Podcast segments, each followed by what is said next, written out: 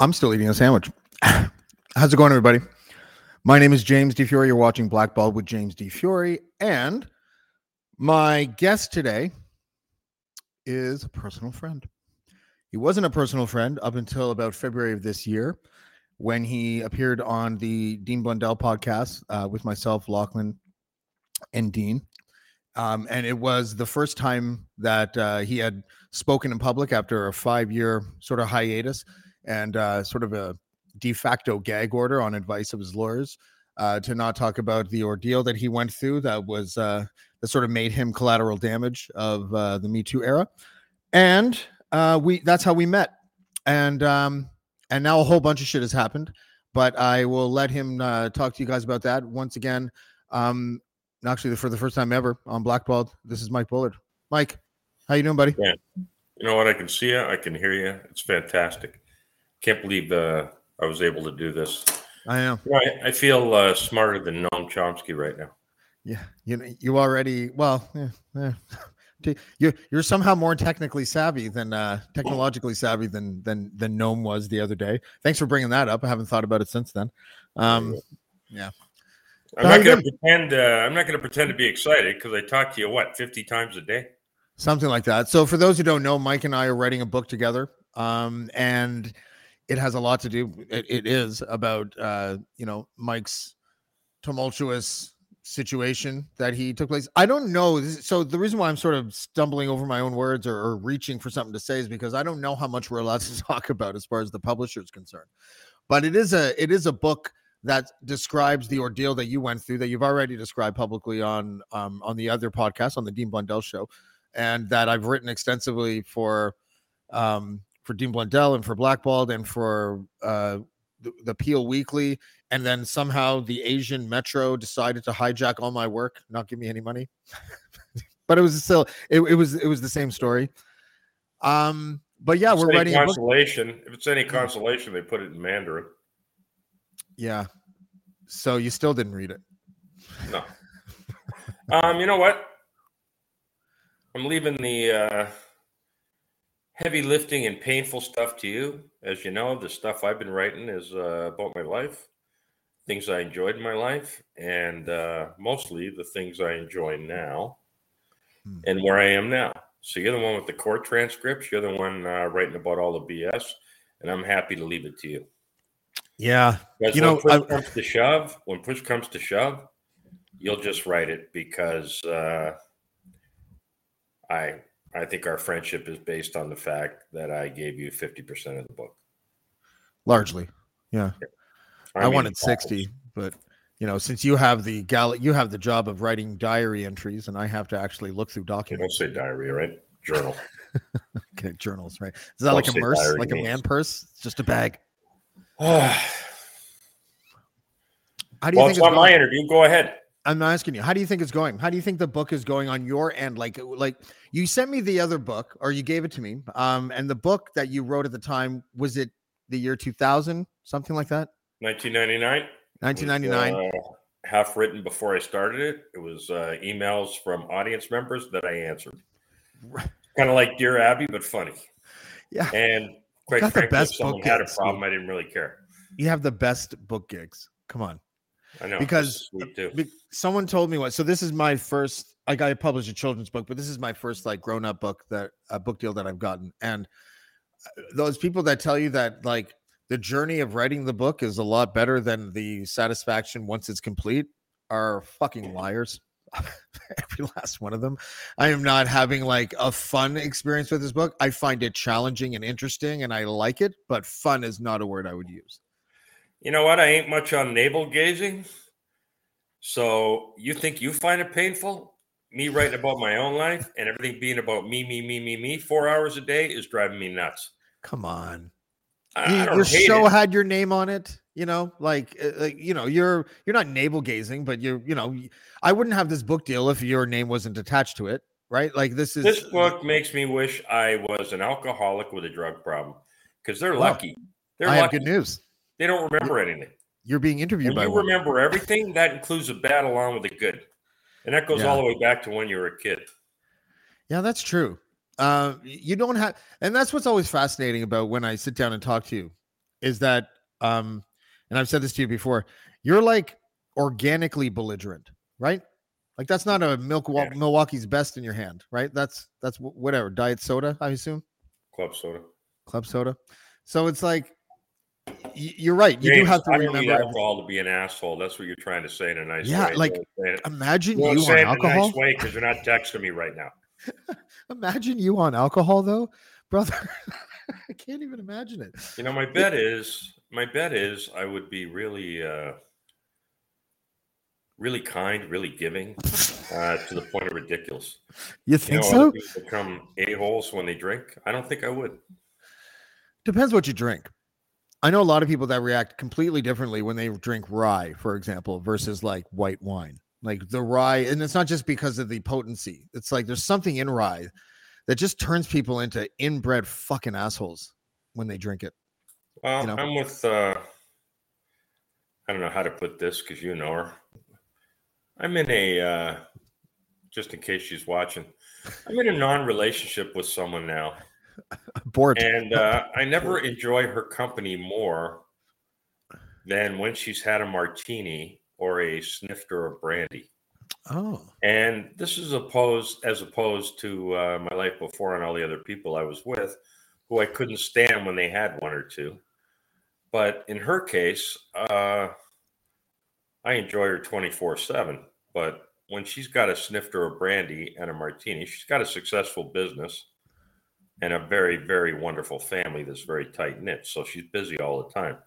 But when What- she what's a snifter? Huh? What is it? What's a snifter? I've Yeah, always wanted to know. Glass, that glass you're holding your. Don't pretend. Oh, you know what it the cognac glass. You know why? Because you drink your brandy from the bottle. No, I don't. I don't even drink. I drink It's light beer. Oh yeah, you stop drinking. Um, it's that glass you're holding the palm of your hand, so your Okay. palm of your hand warms. like the up. oversized ones, like the piano bar guys use for tips. Yeah, she's got a tiny one, but uh, that's what she does. So anyway, wait a you know what second I'm though. do right now, James, because you told me not to do it, but I'm doing it anyway. Okay, hold on. Let me set this up though. First of all, I was going to say suggest that I read it because do you really want to read your own I'm words? do do it want- better. Okay. There's a reason they didn't choose you to do the audio book. Yeah. Well, it's your book. I'm just point. writing it for you. okay, go ahead. So wait, the setup would be um so Michael and I just let me do this for a couple seconds so that people understand. So I the reason why Michael and. I the reason why Bullard and I are writing the book together is because like Mike said earlier, he's going to be writing like the chapters and the stories because sometimes you'll sneak in there in certain chapters or whatever that I'm writing uh, that have to do with personal life experiences um, that relate to sort of the overarching subject matter of the book, which is basically your character, how it was impugned, what you're really like, warts and all, and that you're a good guy and everything like that. My job is to write the more technical shit, the media side of it, the the blueprint, if you will, of what it's like to get caught up as Me Too shrapnel, you know, and and Mike's about to read, uh, and you know, I won't, I'm not going to even like describe it. I want the audience to do that without my influence. But Mike sent this to me the other day, and uh, and that and he's reading this now. Mike, you can set up exactly what you're reading, but I just wanted to let the audience know that that's what the situation was with our book. After I wrote this, I was emotionally and physically drained because I never wrote anything like this in my life. And uh, I actually had a tear in my eye when I left the library. Yes, I write at the library. You know why? Because I don't believe in sitting around at a laptop at your table doing all this by yourself. This whole thing is bad enough you know, thinking about your own life for 24 hours a day while you're writing this. But uh, I like to go to the Frank McKechnie Library every day in Mississauga. I do it there because there's lots of people around, lots of noise, lots of kids getting in trouble. I enjoy that kind of thing, and it makes me more creative. So, the last three paragraphs of this, there's very few people on the face of the earth who will ever know what this is, who this is about, but I do. And uh, I don't know. I can't even explain the changes this person uh, brought to me. She ain't happy about it, but she did. I wouldn't trade the year I was born for any other. When I was a kid, the neighborhood bully had to have the stones to walk up to you personally.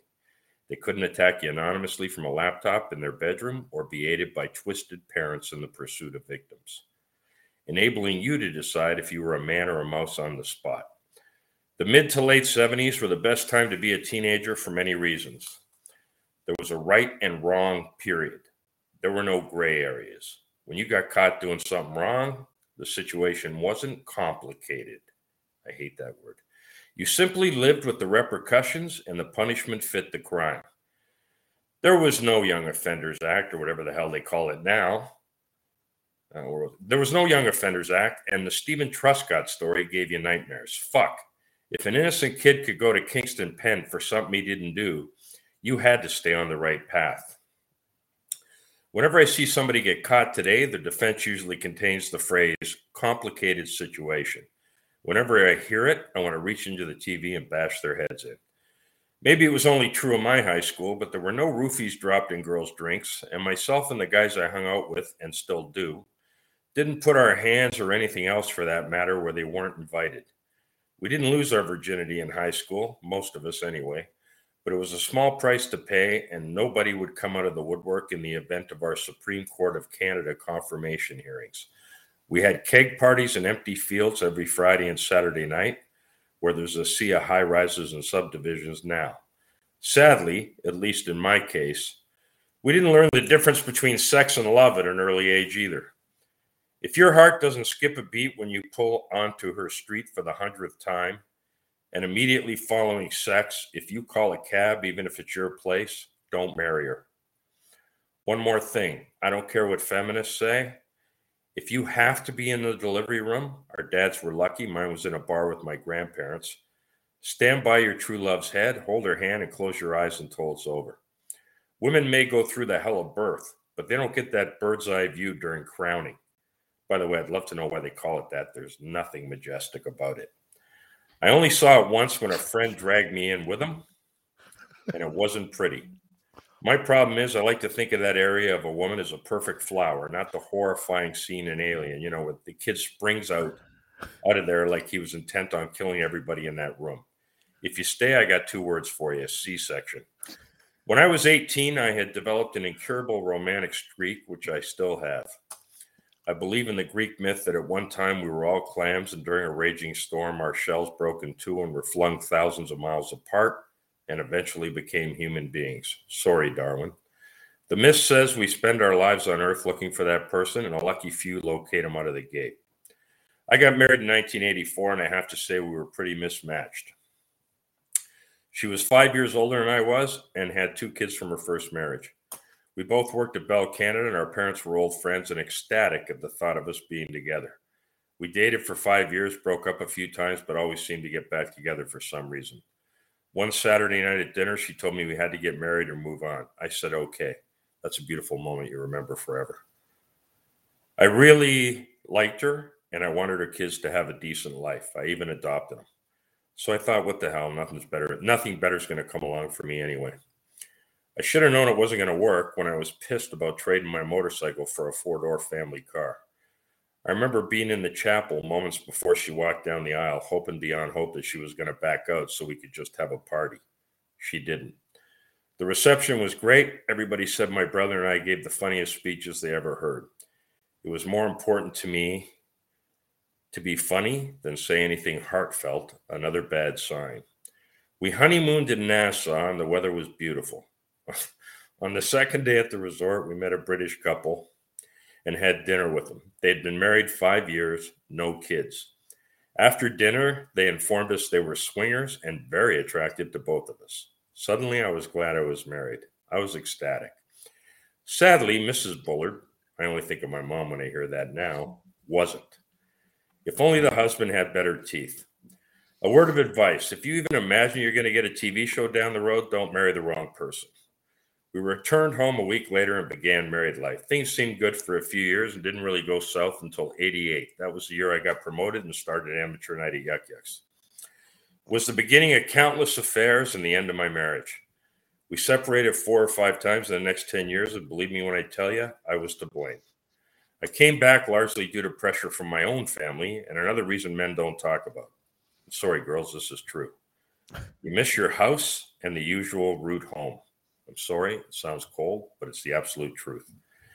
After my show started, we bought a nicer house in a better part of town. Another mistake. In the fall of 2001, my dad was in the hospital dying. He had two wishes. He asked Patty to quit smoking, and he asked me to find personal happiness that would equal the happiness I found in my career. He saved Patty a fortune and cost me about two million bucks. Thanks, Dad. I finally pulled the trigger for good after he died and began a relationship with my director, which was, in a word, lovely. It ended when the show did, but I have fond memories and it made me realize with the right person I could be monogamous. I had a summer of love before I hooked up with her, and believe me, it's not as much fun as you think it would be. I bedded some really beautiful women I didn't belong in the same town, let alone bedroom with, but it wasn't fulfilling. Although as empty experiences go, it wasn't bad either. After the show ended, I had a 10 year relationship with someone from my past that in many ways was toxic and ended badly. I didn't exhibit great behavior there either. Next came the illustrious local newswoman, and we all know how that ended. My Uncle Jack made an interesting statement to me when I was a kid that I've lived by in business. If you don't lie, you never have to remember what you said. I often ditch that credo in my personal life, and I deeply regret it. I never really knew what love was, but I do now. It's being faithful because you can't imagine being anything else. Put her needs first and make them yours without even knowing it. Give her space, but make sure she knows you're always there when you're needed. Make a simple, this is the most important thing. Make a simple trip to the grocery store a date. And always make her laugh until she wants to pee. Most importantly, listen. And if you're in my business, never under any circumstances treat her like an audience member. Make jokes for her and her only. I still believe in that Greek myth, and sometimes, if you're lucky, that shell turns up after another more violent storm in murky waters. You just have to hope that half hasn't become completely independent on its own for thousands of years. That's it. wow, dude. Like, it's not something that you would expect to come from Mike Bullard. Not something I expected to come from me. You know what? Uh, in some respects, last week was a bad week in other respects, it was probably uh, the best week for me mentally I ever had in my life. Hi, I'm Steve Yerko. And I'm Tara Sands. Now available from Maji Media is our new podcast, 4Kids Flashback. 4Kids is the company who brought you the English dub of Pokemon in the late 90s and so many other shows like Yu Gi Oh!, Shaman King, Teenage Mutant Ninja Turtles, Kirby, the infamous One Piece dub, and so many more. We'll be talking to the people who worked at 4Kids actors, directors, writers, editors, producers, engineers. You get the point. And hopefully get the answers to questions both you and I have about the company. I actually worked there as a voice actor on some of the shows. And I was a kid watching the shows and remember way more than Tara does. And thank God for that. Steve is actually a professional storyboard artist, which gives some really unique insights into anime and animation. Subscribe today wherever you get your podcasts. That's the number four Kids Flashback. Is this one of those situations where you thought it was going to be awful, but because of whatever you thought was going to be awful happened, everything became really gravy by the end of the week? Is that one of those things? No, you know, it's never going to be that. I mean, I can't talk about her. You know her. I can't talk about her. I can't give okay. her name, but uh, I just uh, I, I wrote that because. Uh, I wish I'd felt that way at uh, 22, 23 about person about a person. I truly believe if I met this person at 21, 22, 23, my life would have been drastically different. I still would have had the TV show. I still would have had everything else, but I wouldn't have had the negatives that went with it. And yeah. uh, I certainly would, wouldn't have had an ended marriage. And I'm, you know what? One of my biggest regrets, James, is I never had kids. Yeah. And one of the reasons I didn't have kids was because I was deathly afraid I was going to have a girl who looked like me. yeah, hold on. Uh, yeah, I could, I know what you mean. You know. Well, your daughter looks nothing like you. Yeah, but look oh, what okay. you look like. All right, shut up. you know, take that down. You know, I'm thinking there might be a reason why you weren't having kids at 23. There's nothing wrong with how I look there. And by the way, that's like... all real hair. And you got a lot of nerve anyway. Let's see one of you with a full okay. hair. Uh, hold on, I'll show you. See how freaky you look. I look. I look good. What are you talking about? You know, Well, hold on. Let's let's do the, uh, let's do you first, okay? Because there's another one of there's one of you. You're when you're giving the finger to the Canadian geese. That's a good one of you. Nice sunset in the background. You know, yeah, I lost 20 pounds since that picture was taken. Do you have anything flattering in there? probably not. I mean, it's me. I hate Right. Canada geese. You know, I love Canada. Yeah. I hate anything with the preface or that ends in Canada. Canada geese. The Bachelor, Canada. Amazing Race, Canada. Canada Dry. into in the book because of the production company that produces those shows. It's the same one that produced my show. And today, when I'm done with you, I'm going to go right about that. Oh, okay. Here's one of me, but you're also there. You know, you scared me. I don't know. I don't know what I was doing. Um, By the way, if I'd done uh, what people think I was doing based on that picture, it's a very flattering impression of the size of my member because I'm a good six feet behind you. Yeah, objects in mirror are probably about as small as they seem. That was uh, it was a fun week with you and Rob, Yeah, my lawyer at uh, Sauble Beach. our lawyer now. We just pass him around like he's a hooker I on know, prom night nowadays. Like, But you two freaks and your mushrooms. I'm telling you, man. yeah, I've reached a point in my life where I don't call the cops on people anymore. But I was so tempted with you two. I was by the end of the week, I was ready to kill both of you. Are you kidding? If the cops came and, and Rob and I just went, let's just say he's belligerent. eh, The cops would have been like, look at sir, you seem a little belligerent. You're like, what the fuck? are These fucking guys. And, and we'd just be like, see? you add alcohol to that, and it's gonna be like, man. I I, I watched uh I watched your Stroumboulopoulos How about the two of you hugging each other in bed? How about that? Well, How about me walking in I'm- from a night swim and seeing the two of you hugging each other on the mattress, practically weeping and confessing all your sins to each other? It was the most ridiculous all right. thing I ever down. saw in my life. pump the brakes there, Bullard. Because what happened was this I know how to take mushrooms, and Rob didn't at the time. And he decided to take some that he made him uncomfortable. I was in the room working in in my bedroom for the week, working, and my door was closed. And he he came in and he's got a blanket wrapped around him, and he's like, um, is it okay if I sit in here on the bed with you? And I'm like, uh sure. hop on board. And then you came in like about five minutes later, and you're like, I leave for 20 minutes, and you you guys are all of a sudden making lifestyle decisions and stuff. And it's like, no, I'm just sitting on the bed. And that bed had like it, I counted, it had 12 pillows. Yeah, I know. So there was a big, there was like a fort between us. You remember the dog my buddy's cottage, he's a giant, and he's got to have a lot of pillows. He can't sleep without a ton of pillows. It's weird. It's like, is he Caligula? Because Yeah, no. got the best marriage of anybody I know. Him and his wife have separate bedrooms too. yeah, that's Fred and Wilma. And- that's the way and to go. they have a fantastic sex life and they have a fantastic marriage. Do you want to see video from that week? I don't care. Hey, hey, Mike, what, what happened to your head, buddy? Shut up. So Mike, Mike, Mike's razor is one of those quality razors. You know, you get them for like eight of them for a dollar fifty. Bought at a gas station, hey, Mike? women shave their legs with these guys? I had to use a lady's razor to shave. I don't know why I even shaved my head that week. Yeah, I don't know. Um, but you did use your head was like that was like two hours after we met, by the way. I know. Yeah. I know. Man, I've I shaved my shaved ear. I have not shaved my head since. I have shaved my ear. I have cut my ear shaving before. Like accidentally. Like I'm just doing one of these, just going on the back, doing like that. And when I got here, I just went, eh, and then I got like and in ear bleeds when you Yeah, shave get it. back to the book. All right. So what diary I mean journal entry, which somehow is better. Are you sending next? What are you working on today, Mike?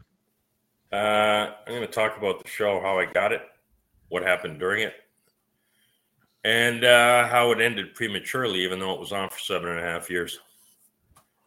Yeah, I'm going to tell a story because uh, I think it's hilarious about your show about how when we first met, which you don't remember, and there's a good reason for that because you met hundred or two hundred people every time you did a show. But I went to see you when Hayden was on the show, and the joke was for me, is that um so we saw Hayden, he's a folk artist or whatever from uh Toronto.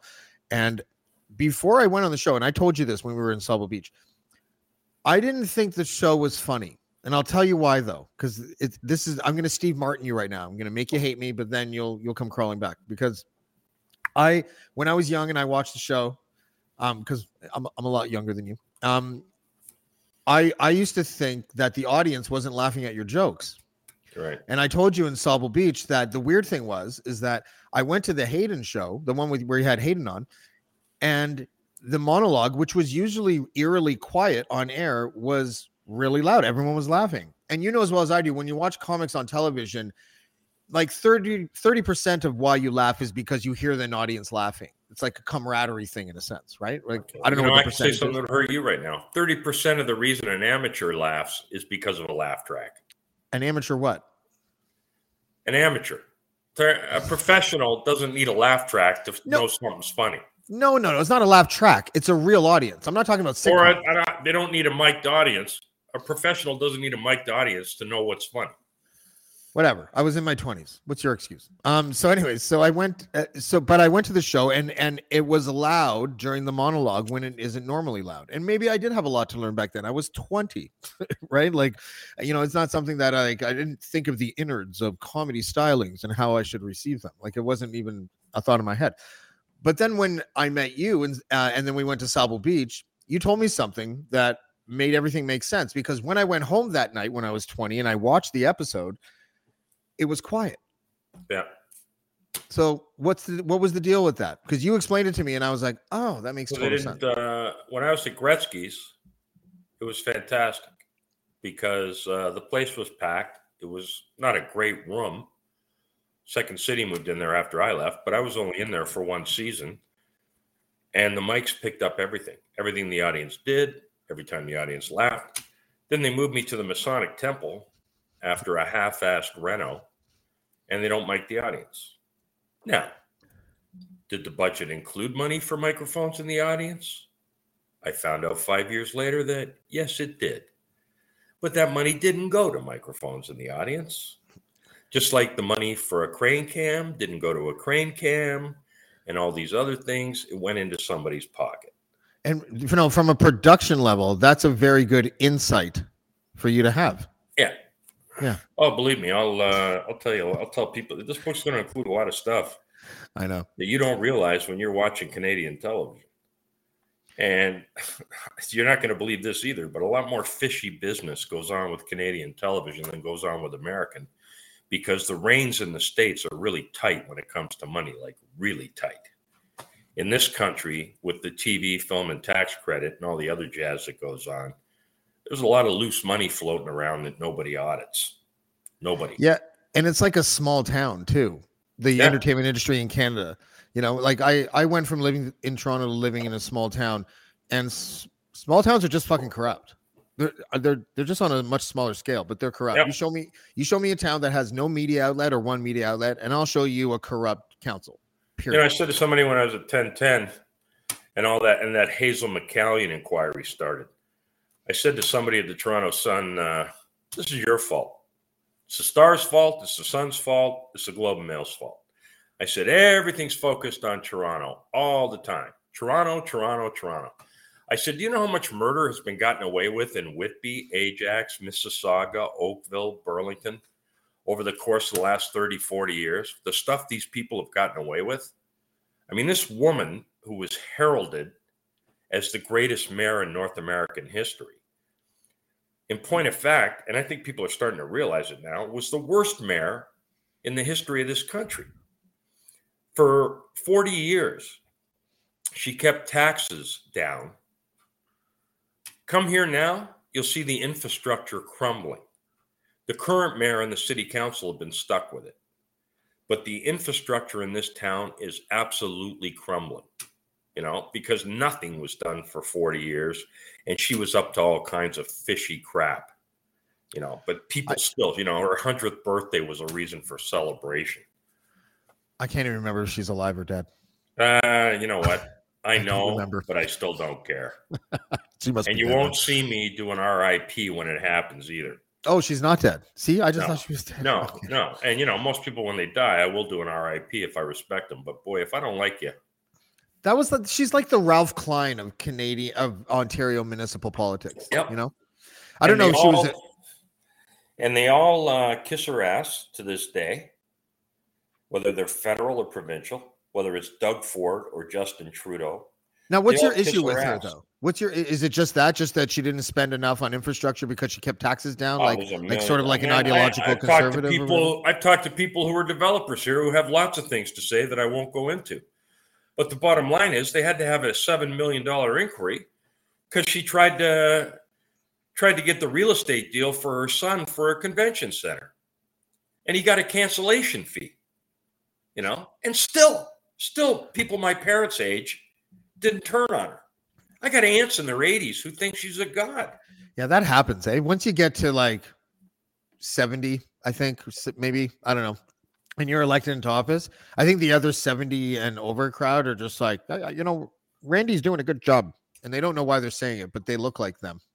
Yeah, and it's like uh, you know, downtown elites are going to keep John Tory uh, as Toronto mayor forever. They I, are. I, I I think John Tory's weak and sniveling. I don't like him. He, he's uh, ineffective. Rob Ford on crack did a better job than he has. I don't did. about that. Well, he privatized garbage on the east side, James. What the hell's Tory done? I don't know. And by the way, I uh, had four shows downtown last Friday and Saturday. Yeah. They might as well put up a fucking sign that says, if you don't live here, don't come here. It Why? took me an hour and 35 minutes each night to drive the 20 kilometers to Richmond and John. You drove from- from- That's an from- hour and a half for 12 miles. From Etobicoke or, or Yeah, where do you from, live again? no, from Mississauga. Oh. That's an hour and a half for 12 miles. It's insane. Next time, just drive to Roncy and take the streetcar in. Oh, It'll probably you know save you like love you an talk. hour. You know what? I told you last week when your wife loved what I wrote. Do whatever you have to do to hang on to her, even if it includes getting your fucking driving license. I don't even know why I'm talking to you about traffic and driving because all you're going to do is say, "Well, just just take the Roncesvalles streetcar," and then okay, you know what? Take it. I don't know. I, I drove for a long time. I lived in Toronto for a long time, but yeah, I'm just I'm just saying the traffic is so bad in Toronto that you might as well take the streetcar because you're gonna get there just as quick, and then you don't have now, to. now you're in. Barry's Bay in a converted flour mill in the middle of nowhere, and your wife's got to drive you everywhere. It's the most ridiculous thing I've ever seen in my life. If it makes you feel any better, it's literally her only job. So Have you ever thought, I'd love to have a podcast just like this one? Well, I can help. My name is Matt Kundle, and everyone at my company, the Sound Off Podcast Network, had a hand in making this show. Whether it was about the sound, the discoverability, or that you're just enjoying the show, we are all about the detail. If you think you have a podcast in you, reach out to me via email, matt at soundoff.network, or check out the website and become one of the great podcasts we work with at soundoff.network. Oh, man, you better hope she doesn't watch this podcast. hope I, I have that I'm con- good confirmation that she never fucking does. so it's fine. Yeah, I don't know. Um, yeah, the uh th- that week that week was hilarious though for a lot of reasons, but notwithstanding the whole mushroom thing. Um, but I, actually, I don't know if you know this, but remember the fella that picked me up, Yeah, Peter Benner? yeah, the old guy. Yeah, he passed away. Um, So I guess I could say I have my foot in my mouth now by saying the old guy. But based on what you just said, I was dead on. He was an old guy. yeah, uh, sorry to break it to you, but he was two years younger than you, but he did look older. There you go. In your in your defense, but yeah, he he, was very away. he was a very nice man. Yep. And uh, I guess if we've learned one thing from this, don't uh, don't drive James more than ten miles. This guy dropped Maybe I'll get Michelle to drive me back to Whitby to visit my mom. Now, you got He me did? thinking. Didn't he drive you Maybe. from Barry's Bay to Sauble Beach? He did. I just said maybe I can get Michelle to drive me somewhere for 12 miles. See how that goes. I don't know. no, but I'm just kidding. Um, yeah, he he dropped me off. He went to go. So this is actually kind of weird. He dropped me off. He went to uh, Niagara region to go be with his dad who was ailing, and then he came and he picked me up and we drove back. And then like a week later, his father passed away. And then he spent the next two months taking care of his mom, driving back and forth. And then one day he was driving back and it was like six weeks and a day ago or whatever.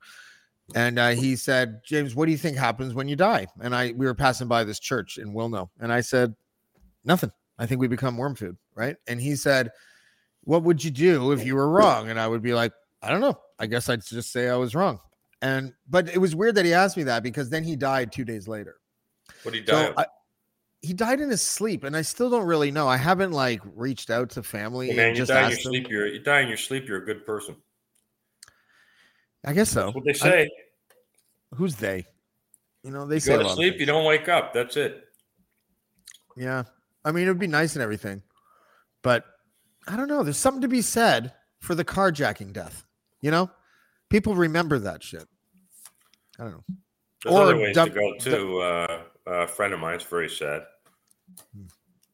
I don't want to say it. It's kind of private. She might Yeah, be watching, but her boyfriend have to died now. last week, Oh, and uh, yeah, it was kind of it was it was very very sad because uh, she met the guy a year ago. It's later in life for both of them, and they were very very happy.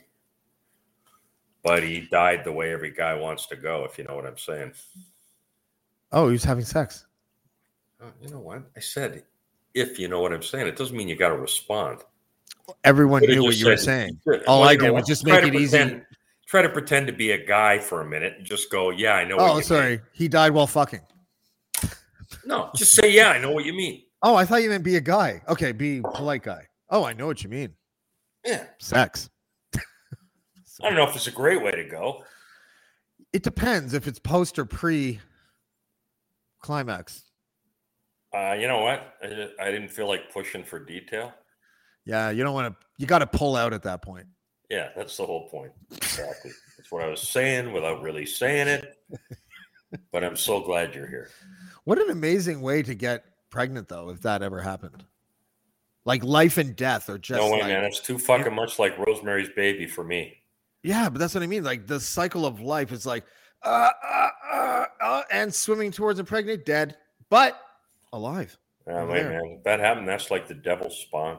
That's devil spawn. I would There's no would devil, like- so we could just go with, you know, Kid Rock. By the way, you know, just based on the stuff I wrote last week, I wouldn't be a chick for anything. I don't know how they do it. yeah, chick. Yeah, go on. I wouldn't be a woman. Burn the book how they sales before they even go on sale. Go- You know, every time you go, okay, every time you go out on a first date, you're doing everything your father told you not to do. You're getting in the car of a stranger. You know what I mean? Yeah, um, Louis C.K. has has a bit about that where he says that, you know, if you're going on a date for for the first time and you're a girl, you're basically going out with a grizzly bear and you're hoping that the grizzly bear doesn't murder you. Yeah, I never heard it, but that's a good point. And uh, this thing thing with Uber, all these Uber guys uh, sexually uh, assaulting women. I mean, you're getting in a car.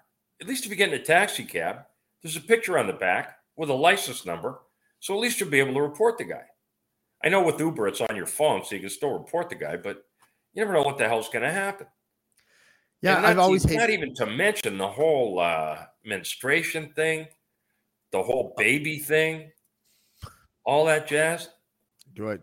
You know, See, I- either I- normally I would be like, go on, but we hair. have a know book. takes me. You know what it takes me to get ready and look good and leave the house? Five minutes. That includes a shower. Then you got the makeup thing. You got all that jazz. Okay, you know what? I'm just joking. I'm just fucking around with you. It, it was, was a a good time timing. Come on, you're even smiling.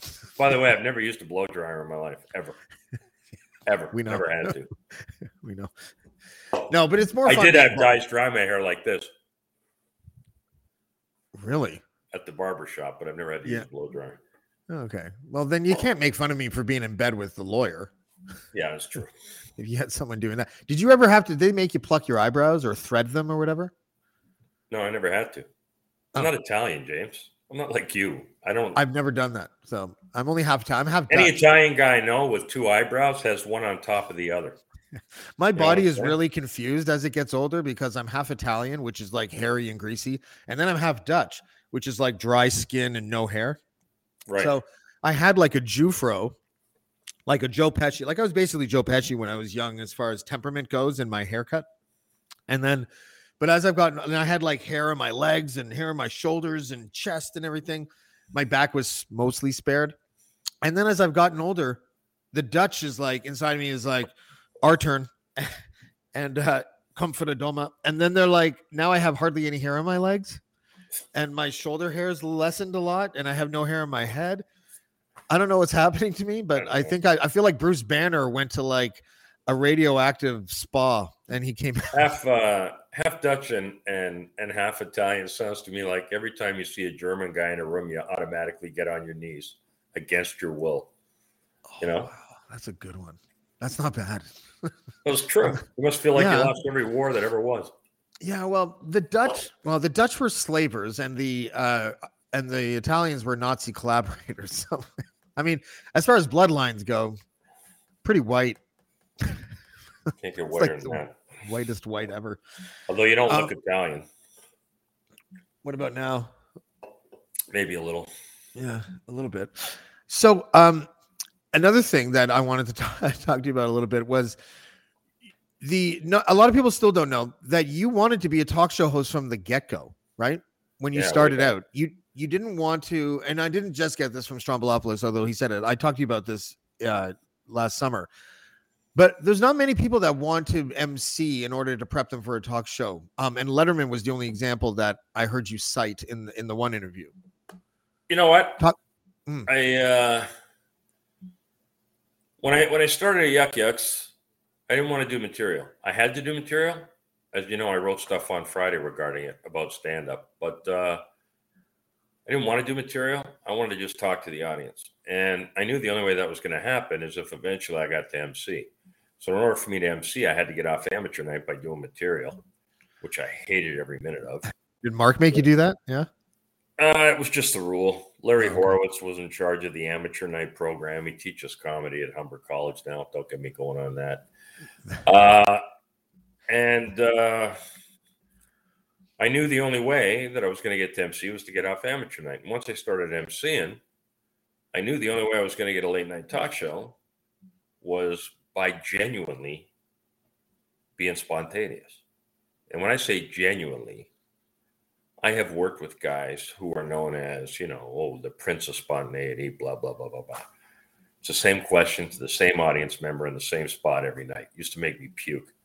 So I knew if I did that, I would be all right. And then after I've been emceeing for about two years, I read an interview with Letterman where he said he never headlined. He always emceed.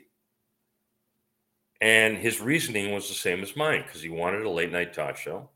And he knew that if you emceed, you would talk to an audience member, they would say something to you, you would process it, turn it around, make it funny, and have it come out of your mouth in five seconds. And that uh, really was the key to late night. I think one of the best practitioners of it is probably Colbert because he's really great at the interview process. And I can't believe he came from the sketch world, not the stand up world. Because normally when somebody comes from the sketch world, they're not great talk show hosts. This guy has the potential to be one of the greats. And Seth Meyers, to me, overall, I find his show the funniest because uh, he is probably he and Colbert are the two most spontaneous. And I knew I knew it's the only way I was going to get it. I knew it was the only way it was going to work. You? It's so funny how um there's so many parallels between being like a hip hop battle MC back when they used beats and they actually improvised lyrics, not like now where they like have three weeks to write about their opponent, but like the way that you describe um you know because you're like a hey how you doing? Where you're from? kind of guy. And and you're you're using the words of the person to instantly construct a joke into your head and spit it out without missing a beat that's literally exactly what battle rappers do Yeah, but the you know what the other thing with me is I always want to know what somebody does. And I'll tell you, you make fun of people. Like somebody said to me last week, Well, you really make fun of people. Well, okay, I'll tell you this much. If a guy's fat and bald, I'll make fun of him for being an accountant, not for being fat and bald. You know? and uh there's most people can't they can't name a job that I don't know about. Because up until six months before I got that talk show, I was still working at Bell. Comedy every night, Bell during the day. And uh, you Yeah, can't people don't know that. profession Peop- that I don't know something about. people are surprised to hear that but you were while you were um, a comedian during the day you were in charge of corporate investigations for bell canada yeah, I wasn't completely in charge. That was the VP, but I was uh, I was interrogation, embezzlement, all that stuff. You know, I mean, I'll tell you something, man. People don't realize it. When a corporation has sixty-eight thousand people, and that's what they had at the time, not anymore. But when they had sixty-eight thousand people, you had some uh, rough customers working there, and uh, you had some people doing some stuff they shouldn't have been doing.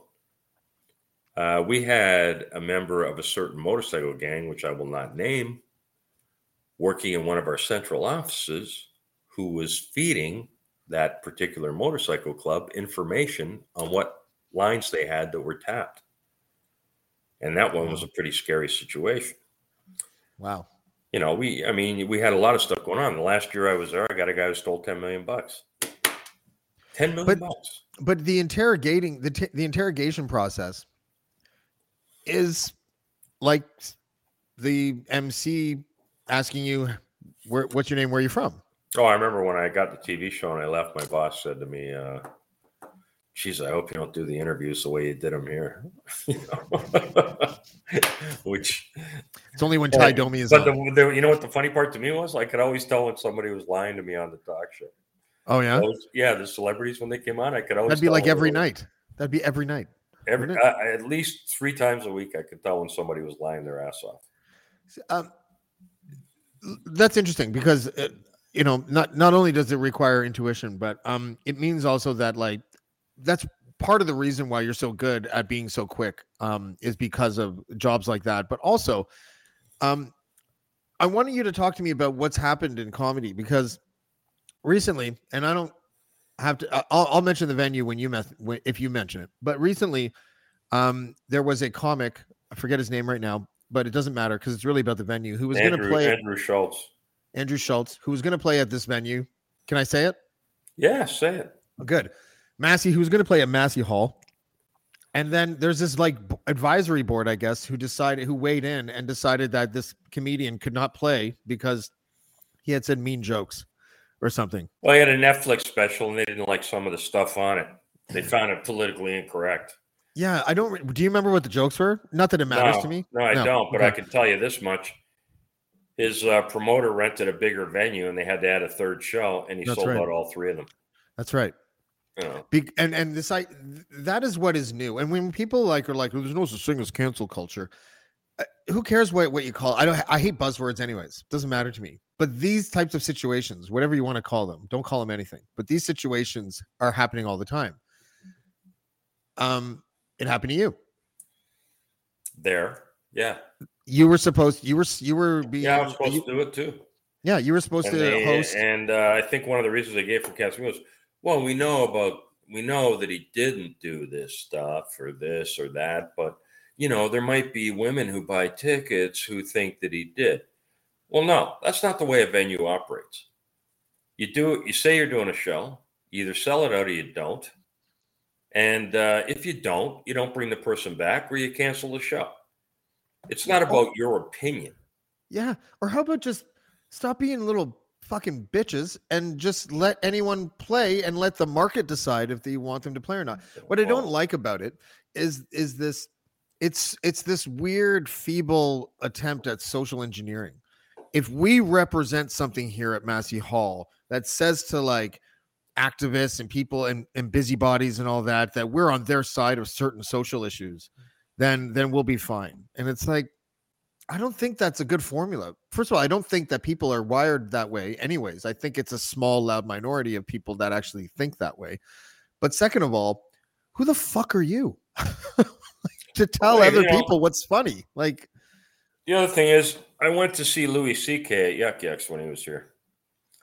Mark left me a couple of tickets. I went with my friends Jack and Al, and uh, I was there the night that the person from the Toronto Star was supposedly there and supposedly reviewed the show. And the next day, that review was nothing but a bunch of lies. The audience did not respond well to him. Bullshit. Uh, every woman in the crowd hated him. More bullshit because he got a standing ovation from every woman in that room at the end of the show. He did not apologize. Bullshit. He apologized in a funny way for the first 25 minutes. So, you know, the bottom line is you can't even believe what you read about a comedy show anymore. And that alone is pissing me off. You know, I never Well, liked critics to begin with, uh, Yeah. especially in this country, because most of them, most of them haven't got a creative bone in their body, and uh, and I don't mind having a thick skin, because you know what? If you're going to go in this business, you better have a thick skin. But what I don't like is having to be bulletproof, because I don't believe in it, and Yeah. uh, I don't want to be that way and I'm not going to change what I do to please what basically comes down to I don't know three people in this case three people I know. It's so Orwellian. Like it's like the panel has spoken, and now we're all supposed to take our cues from them. yeah but Schulz made a fool out of them he made a fool out of them and still you know they're going to keep doing it because you know why their names aren't in the paper when they get caught doing this shit their names aren't in the paper Yeah, they're not in the paper, deal has we'll been struck we'll blast the fuck out of it on digital media, though. That's my next piece. That's my next piece. Is I'm going to get their names. Jonathan Kay is a good example of a journalist that does does this. Recently, the uh, Toronto School Board decided that they were going to disinvite that Yazidi woman who spent like three years as a sex slave from ISIS, for, like captured by ISIS. Three years as their sex slave. She she escapes. She writes a book. I think she won a Nobel Prize. And then the Toronto, I, I don't even remember what school it was, but a school was going to have um, this person speak, and the Toronto District School Board was like, "We we think it might encourage Islamophobia." She was a fucking sex slave for, for three years from Yeah. ISIS, who are like barbarians. We saw them mass, like if anyone is promoting Islamophobia, probably ISIS. You know, just a, just you know, probably not the girl that was raped by ISIS, but but probably ISIS themselves are like the biggest promoters of Islamophobia. A word I don't even really like. You know, No, I watched Eastern Promises the other night, and I was reading about it. You know, it's a great movie. One of Cronenberg's I love that movie. best. That with a Yeah. history of violence. And uh, there was some contingent of uh, Russians who who demanded that uh, they they redo segments of that film because it wasn't uh, even close to being true, which is complete horseshit. Because every bit of it was true. You know, the white slavery, the whole bit, grabbing girls from the Ukraine, sticking Oh. a needle full of heroin in their arm, and trapping happens them all the house time. in London. yeah. I mean, how many times do people have to get caught before you go, well, you know what? Sorry, it's not a stereotype. It's not bullshit. It's the truth. The Catholics are the greatest at that. Huh? The Catholics are the greatest at that. Huh. When they talk about, they're like, oh, you know, you know, the percentage of priests that are pedophiles matches the societal percentage overall. It's like, no, it doesn't. I think somebody figured out the percentage for me once.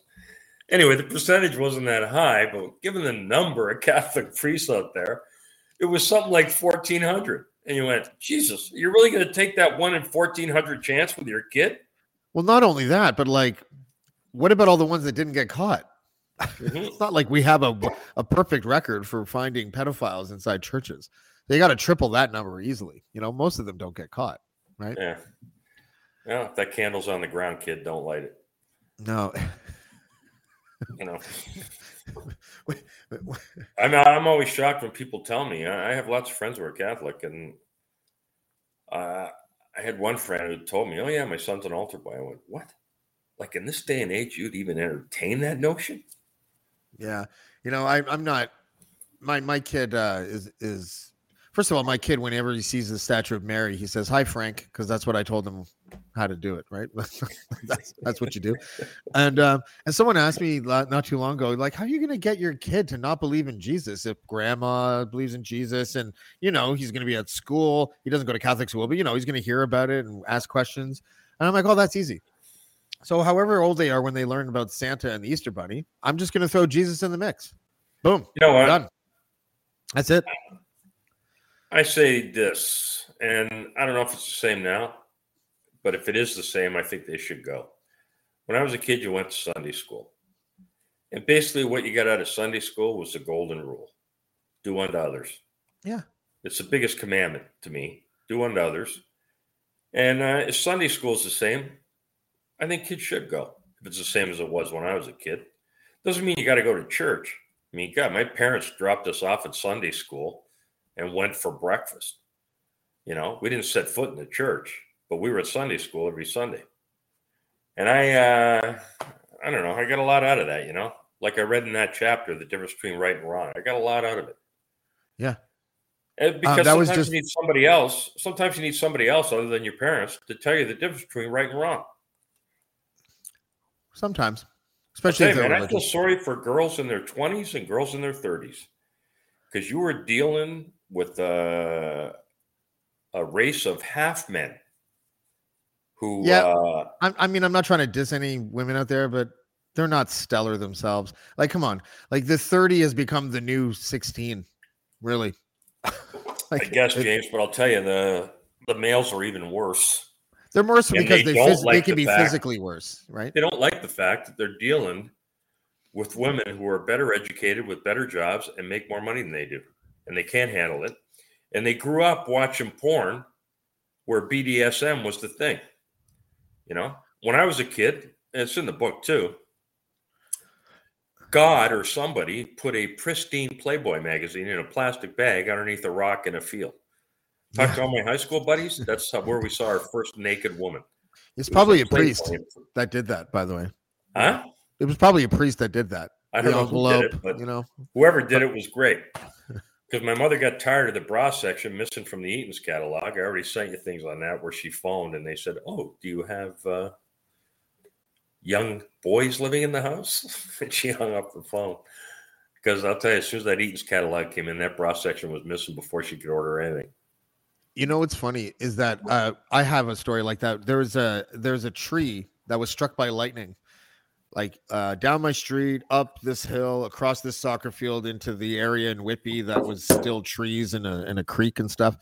And um, this a lightning bolt hit this thing long before I was born, and we used to climb it. And we climbed it one day because at the top it was like a shelf up to your chest, and you could just go like Yeah. this and look on forever.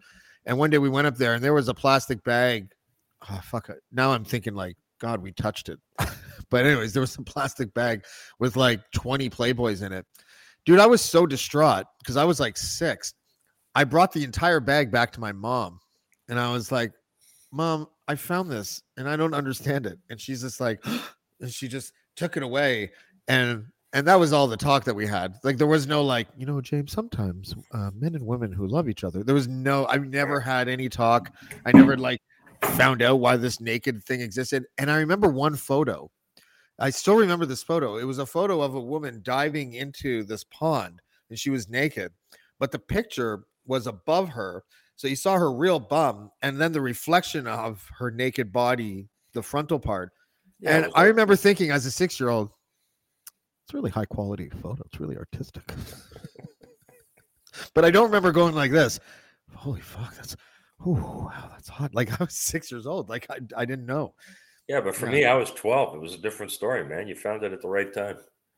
Yeah, when I was- the right time. When I was 12, my my buddy's older brother showed me pornography that included anal sex, and I was again traumatized. I was like, I don't why does why is this happening in front of me?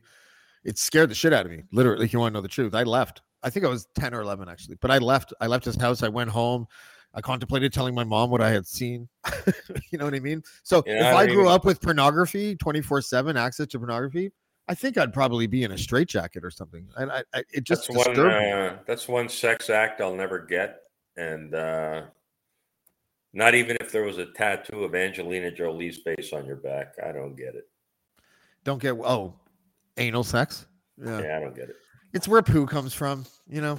My friend used to say, like, oh, because. I used to tell him, like, I'll You only know, do that with someone. sometimes you can just leave it out there. People will figure out what you're talking about on their own. It's my aunt. Really? It's my aunt. I'm trying to help her with her pension with the government, and she oh, calls Oh, let's hear- ten minutes. Can we have that on speakerphone? That would be a great way. Since we opened the since we opened the show with you reading from a book for 15 minutes, maybe talking to an old person about their pension would be a good way to roll out. You know? You know, I guarantee you, guarantee you, she's never going to see this. So to hell with it. Yeah, there's a lot of women in our lives that hopefully will never fucking see this episode. Well, uh, you where are you playing next? You, you got a you got a New Year's gig, right? Yeah, I got yeah. Not the one I was supposed to get, but I'm in London. Oh, London on New Year's Eve. Uh, I think there's still tickets available, folks. Go to yukyuks.com. Yukyuks.com. That's where you go for Yeah. You know, I love it when uh, I tell people where I'm playing and they send me an, a tweet or a, uh, you know, I know you love to make fun of me because I'm a techno tard, but I love it when I send a tweet Mike, out. first of all, that's not why I want it. I like to make fun of you. It really isn't. yeah, okay, okay. You know. Uh, they send me a tweet or a text or something on Facebook. Goes, how do you get tickets? What you can't put in Yuk Yuk's London and see what comes up? It Yeah. drives me nuts that people are that stupid. Yeah, You know, uh, Mike, you're not exactly technologically savvy yourself. I just want to point I'm that just saying. I'm saying. I know I'm not, but at least I know enough to go to a website for God's sakes. when we first By started the talking, way, I hit refresh today twice before Wow. you told me to. well done, sir. And if Well you're gonna, and, and for future reference, especially to Vito, the guy who interviewed me last week, if you're gonna interview me, set up a link for this stupid thing so that I could just hit a button and be on with you. Because if you don't do that, then that's your fault, not mine. This guy, a whole bunch of things came up that I had to join. I had to go to the app store. I finally Oh. did it on my phone, which didn't make me happy because the last thing this giant noggin needs is a small space, you know? I know it's got enough enough space as it is. You don't need to add more to That's that right. shit. You know, So Mike uh, Bullard- go, I'm gonna go Yeah, now. I'm sure I'll I'm- hear from you 50 times. I was today. you just stepped on my outro, but okay.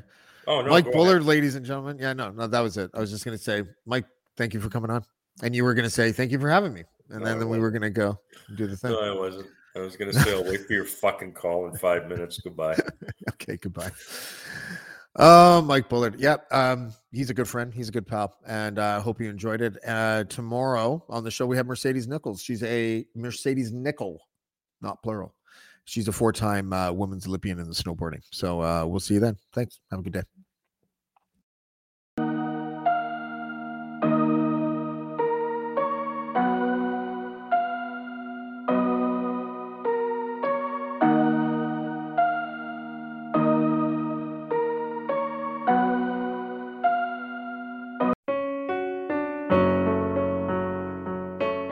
Hey, listeners, I'm Christy. And I'm Melissa, and this is Buried Motives, where we dig deep into the details of some of the most gruesome, Dirtbag Murderers.